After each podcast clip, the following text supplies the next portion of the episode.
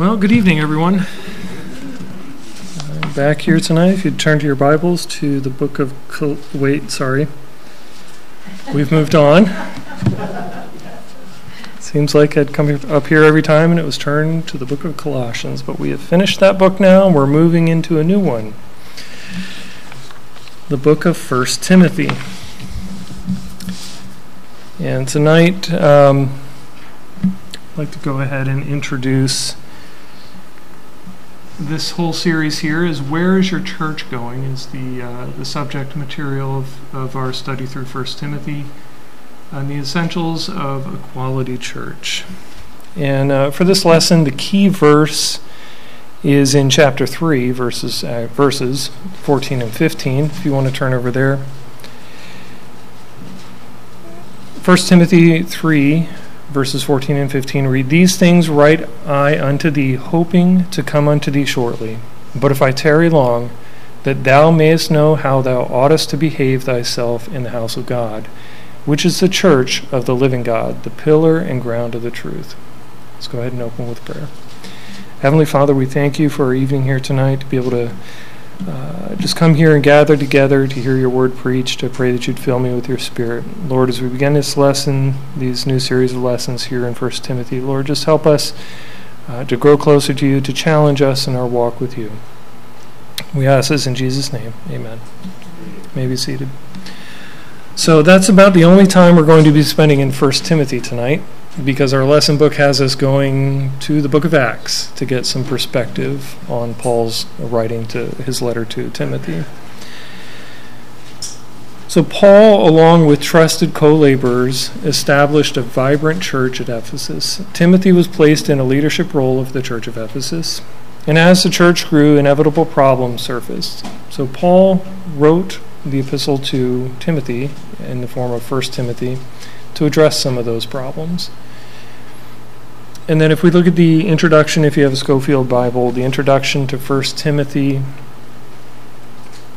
uh, I. Scofield writes As the churches of Christ increased in number, the questions of church order, of soundness in the faith, and of discipline became important.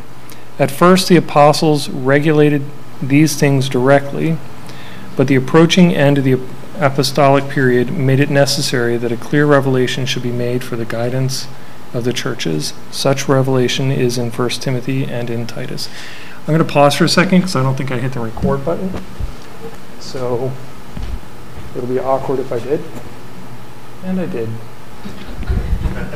so it is extremely awkward. I hit the record button and that will be cut out, I guess, in post. Um, okay, so 1 Timothy. Um, to set this all up, we're going to be looking at uh, Acts chapter 18. But by way of introduction, uh, I don't know if anybody's had a chance to get a copy of the student manual yet. But um, anybody here a, a really die-hard sports fan? Don't don't everybody raise your hands at once. Okay, so this will probably go over like a lead balloon. So, does anybody know where Kansas City is? Anybody have any idea what Major League Baseball is? Baseball, sticks, balls, diamonds, all these different things. So the often beleaguered Kansas City Royals started the 2003 baseball season on a tear. They're really tearing it up. They're they're winning. If any if you know anything about baseball, Kansas City has had been since the mid 80s after the mid 80s when they won the World Series, the doormat of their division. They were the perpetual losers, everybody's lovable losers. So they won 16 in this season in 2003. They won 16 of their first 19 games. That's pretty good in baseball. That's really good in baseball. Usually, if you're winning more than 50% of your games when you're playing like a 160 game season, um, you're doing reasonably well. So they had the best record in their division and were in first place by five and a half games. That's a pretty good lead. Um, I'll be honest. In my in my life growing up, my parents, my family was they were never big sports fans. I came by it when I got to high school a little bit, and then more in college, and then there's this exponential decay after that, where I don't really care so much about it anymore. Um, but playoffs and maybe an even World Series championship seemed like a real possibility for the perennial last place Royals.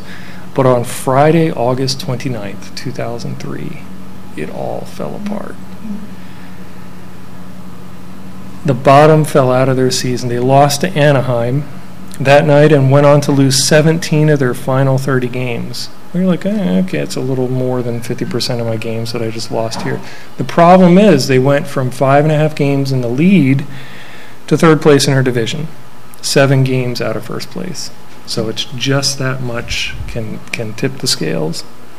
The Royals finished the season in third place, uh, three games or seven games out of first. The upstart team from KC was soon forgotten. Right, if you're not on top, can you tell me who lost the Super Bowl from five years ago?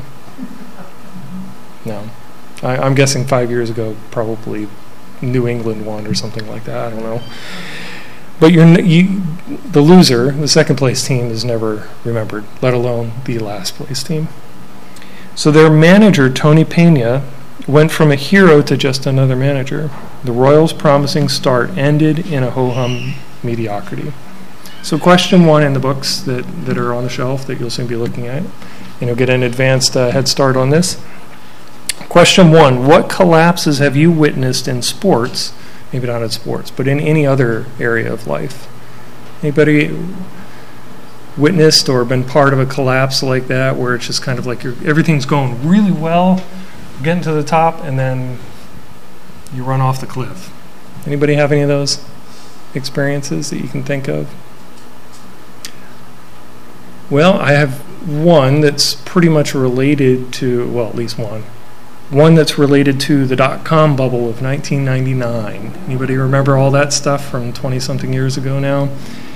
The stock market is going up, and we have e pets and e this and e that. All these different websites are cashing in, and this is going to be the next big thing until they find out well, there's actually no substance behind the stock value. The market capitalization of a stock hundreds of millions of dollars for something that is basically a, a, bit of software code that runs on a website isn't worth a whole bunch. Well, at that time, I was just about ready to finish college, and I got my first job in Arizona with a company called Motorola, a little company called Motorola. Anybody ever heard of that company? Has anybody heard of it lately? No. Now, what you have, I'll give you a little bit of a history you will be able to find a Motorola phone out there, but it is owned by a Chinese company named Lenovo. They bought the they bought the brand name. The hardware infrastructure group that built all the cell phone base stations, I believe, doesn't exist anymore, and the semiconductor component portion of it spun off into a company called NXP, which eventually was bought by uh, was Philips out of Royal Dutch uh, Philips out of the Netherlands. They had a combination merger with a company called Freescale, which was the spin-off. And they became NXP. Basically, Motorola doesn't exist as it is now. The history of the company was that a man named uh, Galvin uh, started the company by building motor rolla motor radios. Victrola was the that's a combination. That's where the where the name comes from.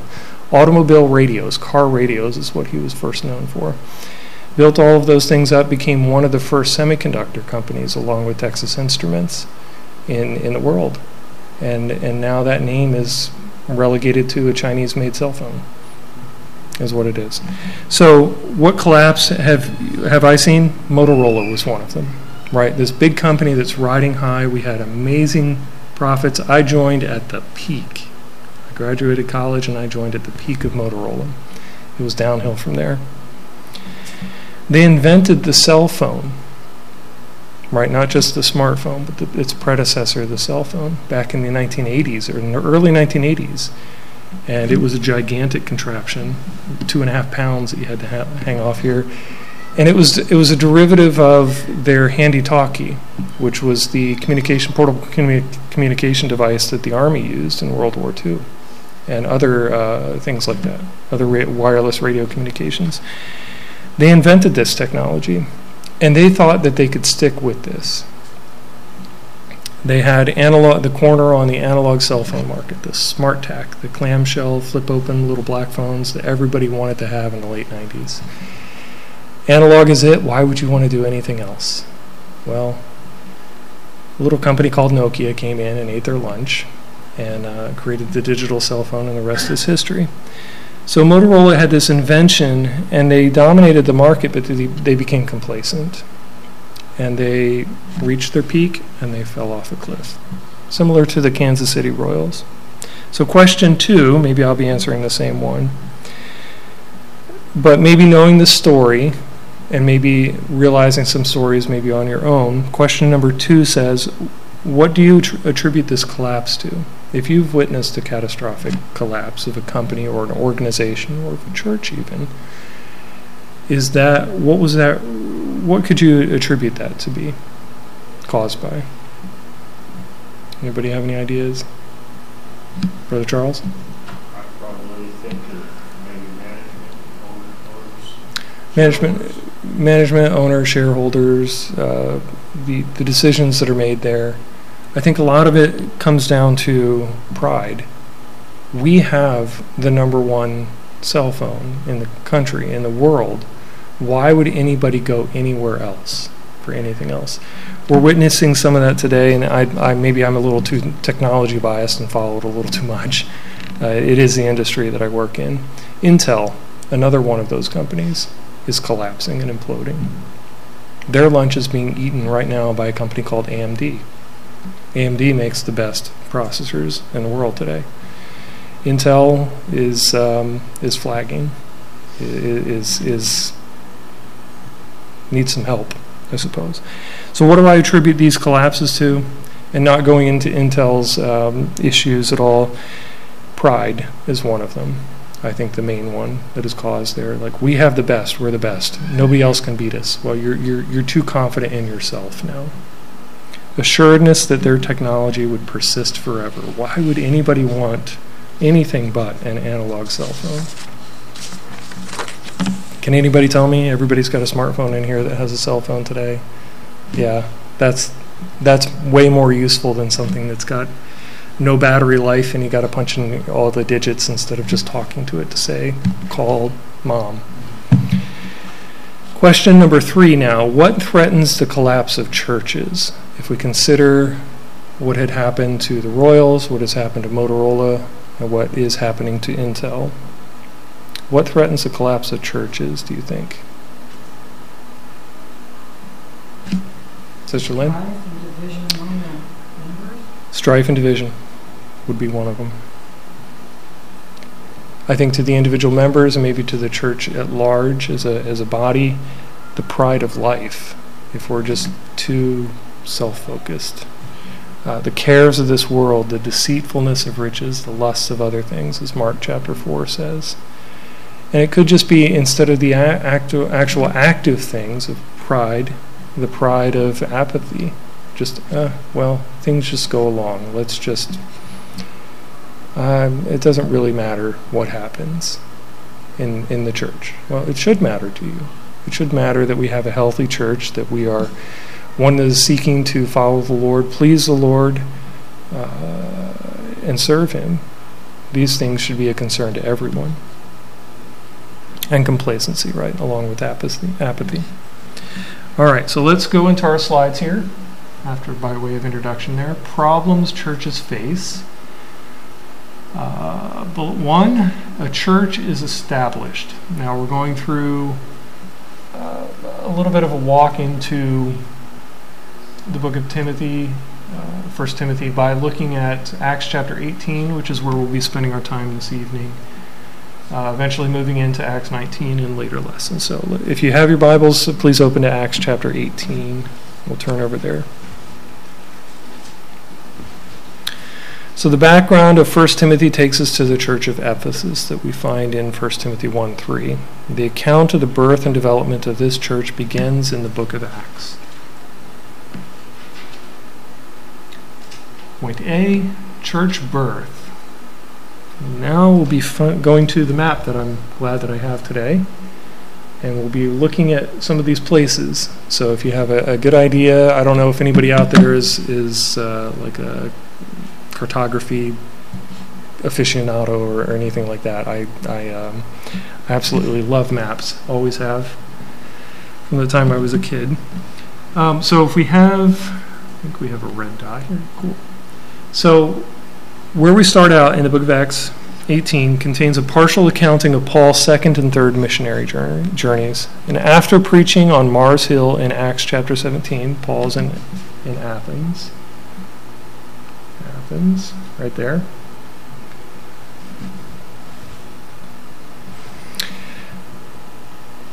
He travels to the city of Corinth. And everybody can see that right there. Yeah, Corinth right there. And the Corinth of Paul's time, let's just talk about Corinth a little bit.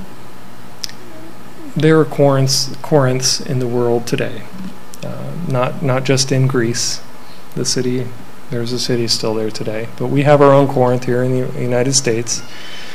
You could say it's located a little bit south of here, little town called the Meadows in southern Nevada, Clark County. You might know it as Las Vegas. The Meadows is what Las Vegas stands for. Um, being a four year resident of that city, I know a little bit of its history. The city of Corinth is very much like Las Vegas in our, in our country today. We all know what Las Vegas is, what it stands for. It is the vice capital of the United States. However, there remained a remnant not corrupted by the world, right? There's every sort of vice there uh, in Corinth that you could indulge yourself in, innumerable pleasures that this world has to offer. But just like today, uh, there remained a remnant not corrupted by the world. And in, in Las Vegas today, there are some good Bible believing and preaching and teaching churches there that would believe much like we do, and uh, as a lighthouse to that to that city. Acts chapter 18, verse 2. So Paul arrives in Corinth and found a certain Jew named Aquila, born in Pontus, lately come from Italy, with his wife Priscilla, because that Claudius had commanded all Jews to depart from Rome, and came unto them. So we have Priscilla or Aquila and Priscilla have come from Rome and landed in Corinth. And Paul met up with them. And uh, likely they came from Rome, as Claudius had kicked all the Jews out of Rome because they were getting stirred up. Like, you're causing a ruckus. We want to keep our town with, you know, as little riots as possible to keep the peace here. All you guys that are making trouble, time to get out. So they came to Corinth, and Paul meets up with them. Verse, verse 3, we find that Aquila and Priscilla were tent makers. And Paul, and he, or sorry, and because he was of the same craft, he abode with them and wrought, for by their occupation they were tent makers. So we find out something interesting about the Apostle Paul. Things that we already knew about him were he was a man who studied the law. He was he he sat at the feet of Gamaliel. We'll find that out later uh, in Acts chapter 22. But he also received training in tent making. Now, I find this interesting that a man who's, who's, who has what you would call an academic or scholarly career also has a trade, something to do with his hands. I find that admirable. Somebody who, you know, you got a lot of brain knowledge up here, but you don't know how to tie your shoes. There's a problem there. You don't know how to bang a nail. Any of these things. I find it admirable that people who are uh, about the Lord's work also have skills. They can do things. We'll recognize some here tonight, so not to embarrass anybody here, but Pastor uh, having a career in painting and being a skilled painter and also a commercial driver. Brother Chris, having uh, st- both Brother Chris and, and uh, Pastor having studied at Bible College, have, has the skills as a diesel technician. So having a skill working with your hands to provide for your living, but also serving the Lord. And serving the Lord first and foremost. Then we skip down to verse 18, and Paul, after he after this, so his time spent in Corinth, and he's teaching there for. Uh, it says here that after he tarried there yet a good while, some have estimated 18 months or so, and then took his leave of the brethren and sailed thence unto Syria, into Syria, and with him Priscilla and Aquila, having shorn his head in Cenchrea, for he had a vow. So here we find that Paul purposed to travel to Syria. He's, he's, his time in Corinth is over. He's now moving on. He's purposed to attend a feast in Jerusalem, and he's on that way, and he's bringing his friends with him. So I find something I find interesting in the study guide here, and that I didn't find supported anywhere else in Scripture, especially. The study guide suggests that Syria is in Asia Minor is what they're writing here, and I'm not finding anything like that. The Syria that we know of in Bible times, and uh, in modern times now too, is in is much closer to the land of Israel. So they were placing this on some of the maps and drawings here. I think is it even not sure if it's listed here. I've seen some that have listed it basically right in this area somewhere here because we have Ephesus sitting here across the Aegean. I believe this is the Aegean Sea. And however, I'm not finding that support for that. So making a, a, stop in Ephesus. So the the other thing that I want to point out here too is that Paul purposed to go to Syria, but what we find is he stops in Ephesus. So some might assume that oh well Paul had already stopped in Syria and then and then makes his way on to Ephesus. Or better yet, has anybody ever flown on an airplane? I think most everybody in here has flown on an airplane before. Let's say we want to fly from Portland to someplace back east. And I'll, I'll just because I know the routes a little bit, let's fly from Portland to Boston. So if you want to fly from Portland to Boston and you don't have a direct flight, right? Sometimes you can get a direct flight from Portland to Boston. But you can get to Boston by way of Denver or Chicago. If you're really unlucky, Atlanta. Um, all of these things, right? You can go all of these different places. You can connect. So you can get to Syria via Ephesus, is a way. And we see later that eventually Paul does make his way to Jerusalem. So our connecting flights are an example of, of that. Verse 19, and he came to Ephesus and left them, that, that would be Aquila and Priscilla there. But he himself entered into the synagogue and reasoned with the Jews. Now, this is something we find with, with Paul, right? His heart is for his people, the Jewish people. He is the apostle to the Gentiles, but he hasn't let off. When he gets, gets into a town, he stops at the synagogue. It's a place he wants to go. He wants to reason with his brethren, to point to Christ, reason with them out of the scriptures. Verse 20 When they desired him to tarry longer time with them, he consented not, but bade them farewell, saying, I must by all means keep this feast that cometh in Jerusalem, but I will return again unto you, if God will. And he sailed from Ephesus. So whether Paul, or sorry, so moving on now. So whether Aquila and Priscilla were believers in Rome or not before they had been kicked out, it's not clear. But it's clear by the time they arrived in Ephesus, they were believers and faithful brethren. So whether they were brethren in Rome, whether Paul was the one who witnessed to them, you know, you, you meet somebody who has a common occupation. You're both tent makers. Hey, cool, we, we, we sew tents together. And you start talking. You start talking to them about the things of the Lord and witnessing to them and you can share your testimony with them, and, and maybe that's when they got saved. I'm not exactly sure. But it's clear by this time, when the three of them reach Ephesus, that uh, Aquila and Priscilla are faithful brethren.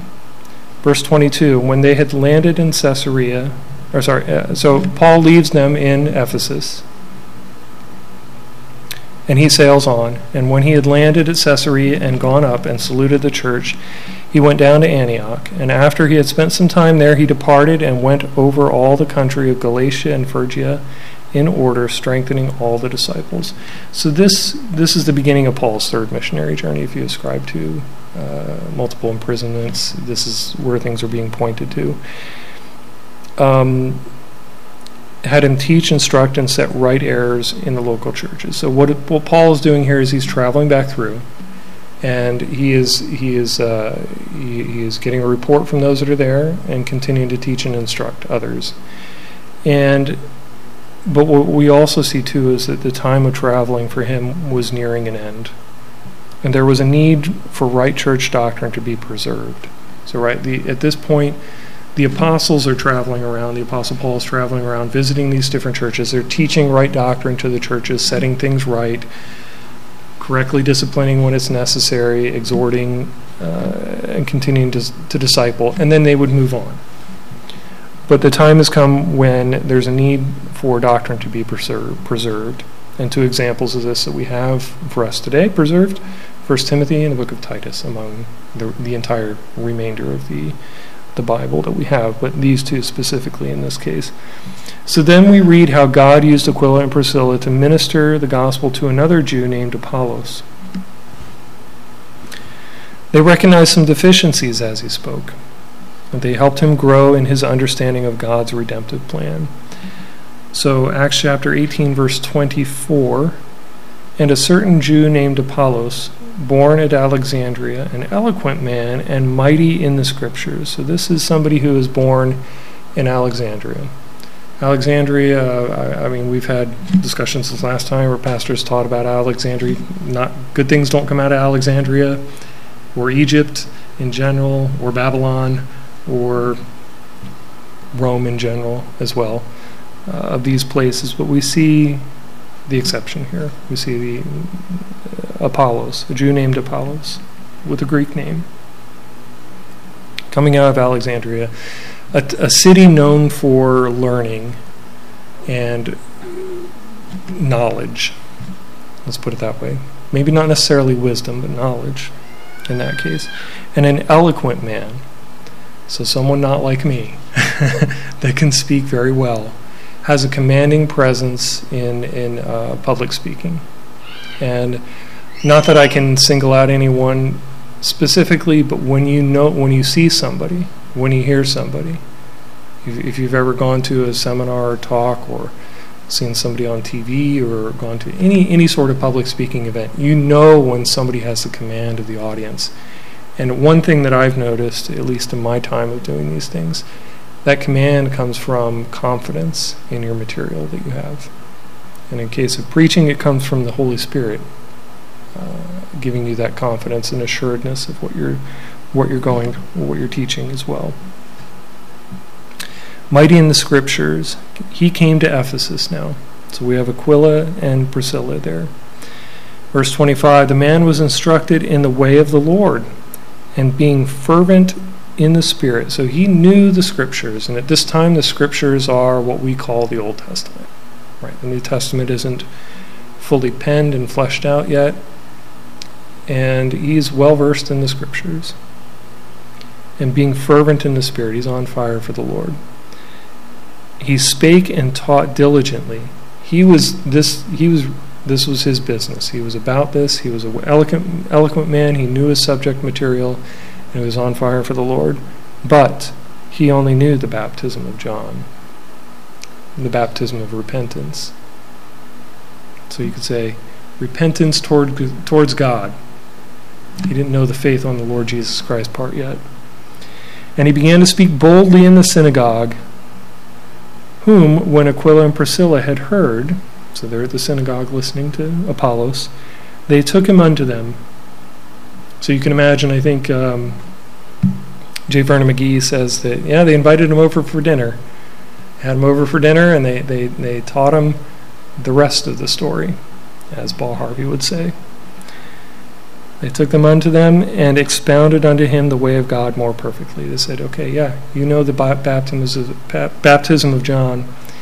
Here's the rest of it. Jesus Christ came, the Messiah came. He lived a perfect life. He died willingly and gave up his life on the cross, shed his blood, and he rose again, most importantly. And through him, through faith on the Lord Jesus Christ, you can be saved. So Apollos eventually traveled on to open the Word of God and skillfully share Christ in other places. We'll see we see that in verse 27 and 28, and others. He's mentioned by the Apostle Paul in in some of his writings as well, uh, as being one who's an eloquent speaker. Uh, those that would refer, "I'm of Paul, I'm of Apollos," thinking that the the power of the gospel is within a man. It's not. Well it's not in a man like you and I, but in the person of Jesus Christ. That's where the power lies. So, what we see here in summary, what we see in these verses about the birth of the local church is a faithful missionary or a church planter or, or somebody to go out and carry the word to a group of people that pro- is proclaiming the gospel. Right? We have the Apostle Paul going out and proclaiming Jesus Christ in the synagogue and to those that would hear him. And for a time in Corinth, for a long time in Corinth, they heard him there. And in Ephesus again this time, they heard him there. God is doing the saving at this point. God saving people who are discipled, who are then discipled by other believers. So the church is growing. The church is planted, has started that seed, that kernel is there it germinates and flourishes. Believer disciples new believer. And the cycle continues. These new believers then continuing to minister, disciple others, and then go out and begin new churches. We see Aquila and Priscilla headed off to the work in Ephesus and continuing to bolster and minister there. And that's how it is. And that's how these new beginnings that we have here, I go back here, church is established. Um, so, in the, I guess, in the remainder time, um, one of the other introduction topics here was, as it is to ask the question to all of you: Have you, any of you been a part of a new work, starting a, a, a new church, um, seeing something be brought up from from from from humble beginnings. Does anybody have any experience? Brother Dennis? Uh, we were Cornerstone Baptist Church. They, they were about four years there, but we helped uh, establish the actual building that they've been in now for the last uh, 45 years. Right. So ha- having a small work, I mean, length of time, the church at Ephesus was very young at this time, and Aquila and Priscilla are there ministering as well, and continuing to come along and partner, and and, and continuing to to witness and do what they can in those areas, and and whether it's building, physical building, or building up the brethren and discipling. Right. Yeah, God gives uh, gifts to all of us of varying degrees and and uh, and varying skills in that regard, and uh, expects us to use them for His glory. All right. I guess with that, we'll be moving on uh, to Acts chapter 19 next week and, and to parts forward. Eventually, we will make it into the book of First Timothy, and um, I'm looking forward to that because uh, I, I, like the verse by verse teaching sort of things. You, you look at these verses here, you, you pick them all apart, pull them apart, go other places in the Bible, and find out how those other places and within the text, immediate text, supports uh, what God has to say. It's, it's all one big letter to us all, anyway, the Bible. So let's go ahead and pray. Heavenly Father, we thank you for our evening here tonight. Lord, I pray that you would help us to, to grow closer to you, to continue uh, in service for you, and to, to glorify and honor you in all that we do. Lord, I thank you for uh, this example here of, of new beginnings and new churches and bringing up things, uh, a new work there, and, and, discipling of believers and expounding the word to others. Uh, Lord, we thank you for the truth of your word. Help us to uh, just be humble and faithful servants of you. We ask this in Jesus' name. Amen.